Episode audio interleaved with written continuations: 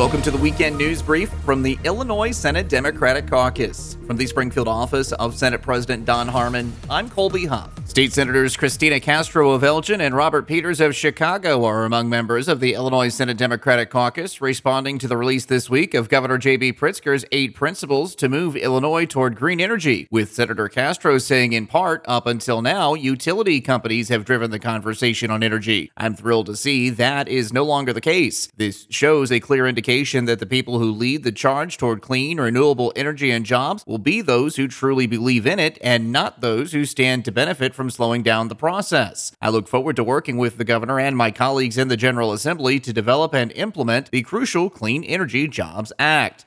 Senator Castro is the Senate sponsor of the Clean Energy Jobs Act. Senator Peters, a longtime advocate for clean energy and environmental equity, added this is a great step toward clean energy, but we still have a long way to go to address the existential threat climate change poses to environmental justice communities, from lakefront erosion to polluted air and lead in water across the state and throughout the world.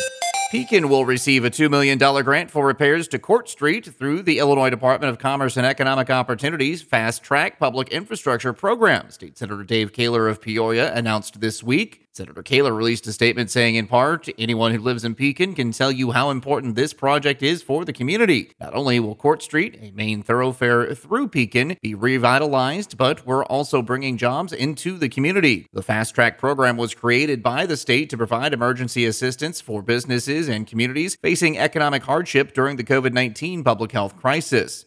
Currently, DCEO has launched more than $300 million in emergency relief programs, with most of the funding available for businesses. Senator Koehler fought to fund this project, among several others, while negotiating the landmark Rebuild Illinois Infrastructure Program and was able to secure $20 million in total for the city of Pekin for future projects. Senate Majority Leader Kimberly Lightford of Maywood is also applauding fast track grants in her district, including a $382,000 award to the village of Maywood to replace its water main. Leader Lightford released a statement saying, quote, I would like to thank Governor Pritzker for consistently prioritizing communities with the most need. It's necessary to lead from a perspective that prioritizes underserved areas while also addressing the need for growth beyond the pandemic. State Senator Scott Bennett of Champaign is pleased to congratulate the University of Illinois for their innovative work to create a saliva test for COVID 19, which is now operating under FDA emergency use authorization. I am so proud of the University of Illinois, Senator Bennett said, for their innovation and commitment to help combat the COVID 19 pandemic. As the need for testing continues to grow, this is a tremendous step toward making testing easier and more accessible, not just in Illinois, but across the country. After months of frustration over testing shortages and delays, researchers from the University of Illinois worked diligently to offer a faster, less expensive testing option. Unlike most coronavirus tests, which involve a long and invasive swab, the iCovid test asks those being tested to drool a small amount into a sterile test tube. The iCovid test yields results in hours, even at high testing volumes. The university has performed more than 50,000 tests since making walk up testing available to faculty members, staff, and students in July, and expects to test up to 20,000 people a day when the fall semester begins this Monday. To help residents pay their electric bills during times of economic hardship, State Senator Patrick Joyce of Essex is encouraging residents to apply for aid through the Low Income Home Energy Assistance Program, or LIHEAP. With many Illinoisans facing income losses as a result of the COVID 19 pandemic, families across the state are struggling to keep the lights on, Senator Joyce said.